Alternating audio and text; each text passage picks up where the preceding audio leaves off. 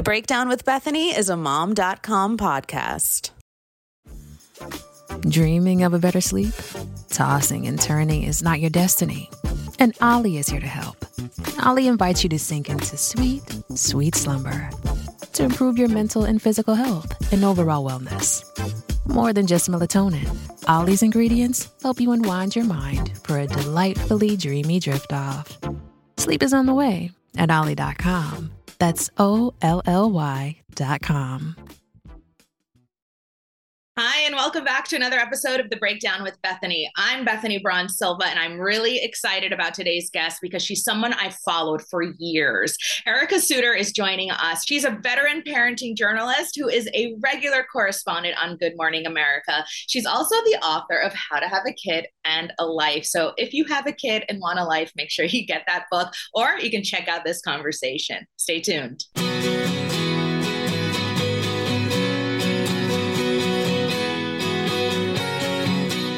Well, let's let's jump into let's jump in then because I'm so interested to learn personally, and I of course want our audience to know a little bit about your background. I'm surprised to hear you weren't always a parenting journalist, but tell us about your background and then how you fell into parenting journalism.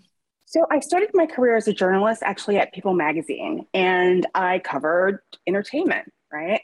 Um, the MTV music awards or um, you know the oscars and things like that. I, another specialty of mine there was health. I did like body after baby and you know stories that were really mainstream and interesting.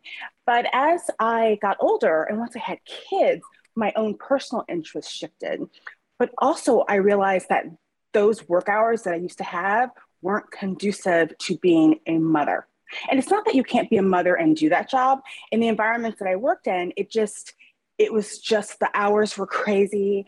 And I remember one night getting home at 4 a.m. and thinking, oh my gosh, my baby's going to be up in two hours and I am exhausted. And so I decided to make a switch. And I decided to make a switch to something I, I personally cared more about. And I moved into parenting. I became an editor at Cafe Mom, and that kind of began um, my road to covering all things family. I love that. I mean, I'm I'm sort of aligned in that, but I always I was always a parenting journalist, but I fell into journalism when I found myself pregnant with my first child, and I sort of sort of feel like these are where my interests lie. So maybe I'll give it a shot. But I am so curious. Do you have a favorite parenting story that you've covered, or that you've written about, or that you've covered on Good Morning America? Um, mm-hmm. So curious about that. Well, actually, it's interesting that you asked that because I've been thinking about this story all week, especially with the news of the teacher shortage. And, you know, for every parent out there, this is a big deal, especially if you live in a community where there is a teacher shortage. And I did this story several years ago about this teacher who considered leaving her job because not only was she disrespected by her students, she was also disrespected by the parents. And she thought, how am I going to do my job? How am I going to help these kids be the best they can be if I don't even have the support from um, parents? And so when I covered that story, I really talked about how parents need to be in partnership with their kids' teachers, right? It's not just let me send them off to school. I'm not going to worry about what they do for eight or nine hours a day. It's like helping to facilitate the learning process, helping to keep them behaved. You have to be in league with what the school is doing. And if someone, a teacher, reaches out to you and is having a problem with your kid, your reaction, of course, it's natural for us to be defensive. It's natural for us to want to protect our kids, but you need to listen to figure out, well, wait, what's happening here? Is this really a problem? And let me help fix it. And I felt like there weren't enough parents doing that in some communities, and teachers were leaving. And I feel like that's so that's one of my favorite stories because it's still so relevant and it's still really important.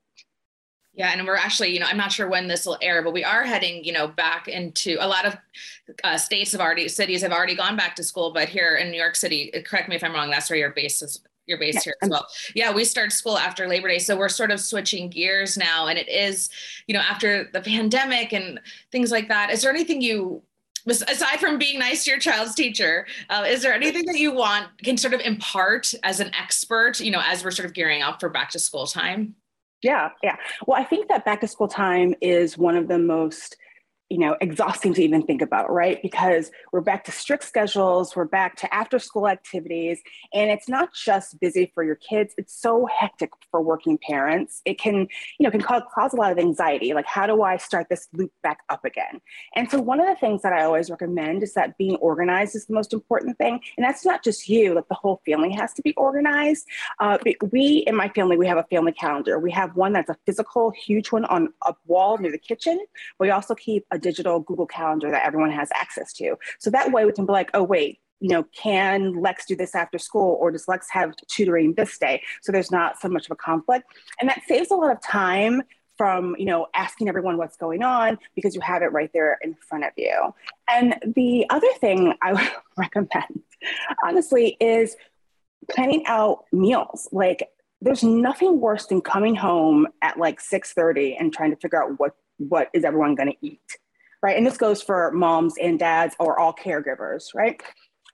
I have a, a, on that wall calendar, I've started to put, okay, here's what we're having for the week. So then when I come home, or if my husband's home early, they can get the, the meal started, right? And stuff is in there because I've ordered it on Sunday, and we just kind of go from there. They're not always four star dinners someone doesn't like it at the table, but it's what's there and you're going to have to eat it. you had a warning on the calendar that we're having tacos tonight. I love it. Yeah, they know what to expect. Don't, they know what to. Don't argue with the chef. exactly, exactly. But I think another thing is that as parents, uh, especially as working moms, we don't outsource enough. And that means we not just relying on ourselves to get everything done, but relying on everyone around us. You know, I've enlisted help from my mother-in-law, my mother, my best friend who lives in the neighborhood, um, my kids as they're older, they can do more chores. We have to start offloading all the things we have to do so that we're not so overwhelmed. So those are three of, I think, the most important things to consider when going back to school. Yeah, I mean, you kind of answered. I feel like you might have answered my next question, which is, you know, I know you talk a lot about burn burnout and this mm-hmm. this sort of, you know, these hot, you know, words like the invisible work of motherhood, the mental mm-hmm. load of motherhood. Um, and would you just recommend that sort of outsourcing and maybe advocating for ourselves as mothers is part of the solution to that problem, or do you have anything else that, um, any other insight on that? Yeah. So when I became a mom, I didn't have a lot of mom friends, right? I was one of the first of my very close friends to have children. And I stress this a lot in my book too. You need a community of people who understand what you're going through.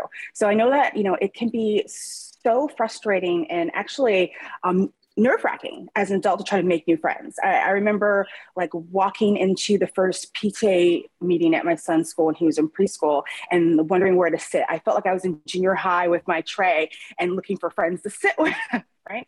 Um, but you have to start forging relationships with people who are going through what you're going through. And then you also rely on each other. I mean, there are times that I've been like, Anita, will you pick up Lex from school, to take Lex home after school with you because I am running late uh, because of a work thing? Or it could be something as just having someone to go to to ask advice, or if you're missing information, like I have a text group of five moms who I'm like, wait, wait, is tomorrow picture day? Or wait, do we have to pack um, lunch for this field trip? or um, who can help me with pickup on Friday. You know, things like that can really help relieve a lot of the stress for back to school. And do um, do some of the moms in your mom group uh, ask you for advice, considering you are a pretty well known parenting expert? yeah, it's interesting. Some sometimes they do, and um, and some of them I've actually they're in the book. have, we're going to be talking about the book. Oh yes. Um, but yeah, well, I find that you know here's here's my philosophy. You know i'm called a parenting expert but i also don't feel there's one way to parent. I feel like everyone's experience brings them a certain level of expertise. Like there are things i did with my first son that i'm not doing with my second because i've kind of gone through that and my kids are eight years apart which is a crazy long spread. But it's kind of like i am learning along the way and i think that's also what we don't allow ourselves to do. We're going to mess up we're going to make mistakes and you learn um, what not to do and what to do. And um, in the book, you know, I interviewed hundreds of moms to find out what they loved, what they hated, what they would change, what they keep the same, um, what they wish they had known. And you know, that's that's an expertise I feel like is invaluable. And I think that's where the ex- expertise comes from, from pulling together all the information from people who've done it. All right, well, let's talk about the book How to Have a Kid and a Life. Am I saying it correctly? Yes. oh my goodness, what a title. Tell us about the book. Um, I, I, I mean, I, obviously, you've interviewed so many women. This is such a fantastic book. I want to know. I mean, it's pretty obvious what might have inspired it, but let's just hear from you know from the sort of inception through publishing. What has that been like? Yeah, so when I became an editor at Cafe Mom, I um, I mostly assigned stories, but I also got really into um, the whole subject matter, obviously, and that was my experience as a journalist. You can't just sit in an office; you kind of have to go out there. So I went to mommy meetups, I went to conferences, um, I talked to moms all the time just to find out what was going on, what moms cared about like what really interested them. And um, and then there's I, I covered this story personally. I wrote this essay and it was um, it was entitled is um, discovery of a mom gene the reason some of us don't crave having kids? And it was the story based on this research that came out of rockefeller university where they found this gene in mice that when the gene is suppressed there's no like nurturing or there's no longing to have kids or no no longing to kind of be that maternal figure. And i i related to that because i thought you know, I never craved having kids. I was never um, the kind of young woman who was like, I can't, you know, I can't wait to have kids. I'm going to have three or four, and you know, planning out. I I never played with baby dolls as a little girl. I had Barbies, but they were solving mysteries in the Amazon, you know, and so but I wrote this article and the reaction I got from moms was so huge. They're like, oh my gosh, maybe I don't have the mom gene. I love my kids, of course, we love our kids, but it was so hard because it didn't come naturally and they expected things to come more naturally or they expect this longing to kick in. And that's when I realized that there are so many t- topics we weren't covering that moms needed to hear about, things that we don't talk about at the baby shower. You know, baby showers or when you're prepping for baby, it's all about stuff, right? Having a cute nursery, the best car seat, a diaper bag, a wipes warmer, right? But we don't prepare for all the other changes that are coming. And I feel like that is pretty significant, especially for a mom and whether you're working or not. So I wrote this book um, and I really called together those chapters based on what moms told me they wish they had known more about. So I talk about, you know, the motherhood penalty at work. I talk about the changes in your marriage, uh, the, what happens to your friendships with women who don't have kids and, and things like that. So um, that's how it all came together. How has the reception been so far? I can imagine pretty, pretty great. Yeah, you know, I think women really love it, or are, you know, and it's not just um, moms. Sometimes people buy it for people they know or friends who are just having a baby, because I talk a lot about making sure you keep a part of yourself. And that is what we don't do, right? We're so focused on baby, which we should be, but we lose ourselves in the process. And then, you know, I don't, I didn't understand why becoming a mom meant that I gave up everything that made me me and so many other women related to that. So I talk about how to get that back and how to make it more manageable with being a parent. And um, so I, I, do, I talk a lot about burnout. I think it's really important for us to do things for ourselves. I know so many women feel like, oh, when I, I take a class or I take a vacation without my kids, it's like they're being selfish. And I don't think that's being selfish. I think that that is actually self care. I think it's actually, you have to nurture all of the interests and the passions and the things you liked before you had kids. And we often let those go so far on the back burner, we never pick them up again. Yeah. Oh, I love it. I'm actually I'm, I'm writing a book myself. We're going to offline a little bit if you don't mind. yeah. But um, uh, so you've been a parenting journalist for quite some time, and like I said, mm-hmm. I'm, I'm a, I've been following you since my career, you know, was sort of getting off the ground. I would love to hear it from you. How do you feel the parenting landscape has changed? Certainly, you know, with the pandemic, you know, and just you know, with all these moms being, you know, let go or having to quit, you know, mm-hmm. and I, I, guess I'm specifically thinking about like the working mom landscape um, because that's something I'm really interested in and talk a lot about. But how do you see it right now? What do you see happening maybe in the future, or maybe just what your hopes for the future are for working moms? Yeah. So I think, like, you know, parenting, being a working mom has always been hard, right? The pandemic just even was so devastating because it made so many of us have to choose between career and taking care of our kids because our kids were home, some of them home for a whole year and a lot of careers weren't conducive to balancing both. And I think it really, for the first time, brought national attention to the struggle and it made it important national news. It wasn't the one off story of the mom who quit. I, I, did cover a story like that a mom who set up a, a table and a chair in her front yard with a sign that said, she's she quits right because she was so burned out and so tired you know this is this brought more than just kind of a fun whimsical story uh, one-off story to the whole issue it really made all of us focus on what is happening to caregivers. You know what does this mean for them? Millions of mothers had to leave the workforce not because they wanted to because they had to.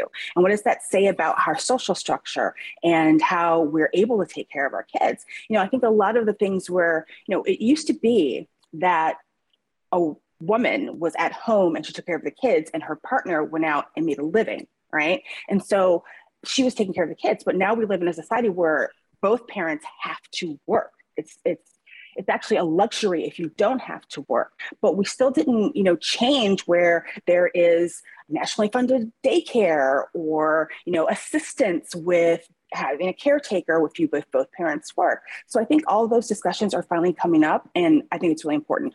Do I think that things have changed enough? No, because we're still trying to figure out daycare and childcare and still maintain careers.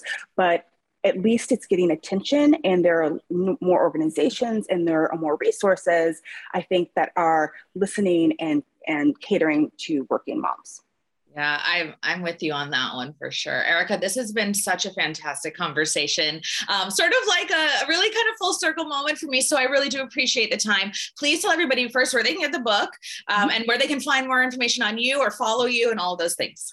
Of course. So um, how to Have a Kid in Life, a survival guide. You can get it wherever books are sold, Target, um, Amazon, local booksellers, Barnes and Noble, um, of course, check out your, you know, we can request it from your independent bookstore. I Always like to support small bookstores. And um, you can follow me on my Instagram. It's at Ericka Sóuter, E R I C K A S O U T E R. And that is where I update with my most recent articles. I write a lot about parenting issues for various places Parents, WebMD, um, The Bump. And, um, and I also have a website where I update with my TV appearances. You know, I appear on TV whenever there's a crazy parenting story or needing someone to weigh in who talks to moms on a daily basis. So, um, and you can always e- email me from my website if you have a question or you're interested in talking about the issue or you're struggling with something and you're looking for resources because um, you know we are kind of in this together we need a support system and so many moms don't have a support system and so I, I just think we all should be there for each other Oh, I love that. Thank you so much. That was so generous of you to offer offer up all of that information. So be sure to, you know, follow Ericka, reach out if you need if you have a question, a parenting question. She really is the best. All right. Well, thank you so much for tuning in. Thanks, Bethany.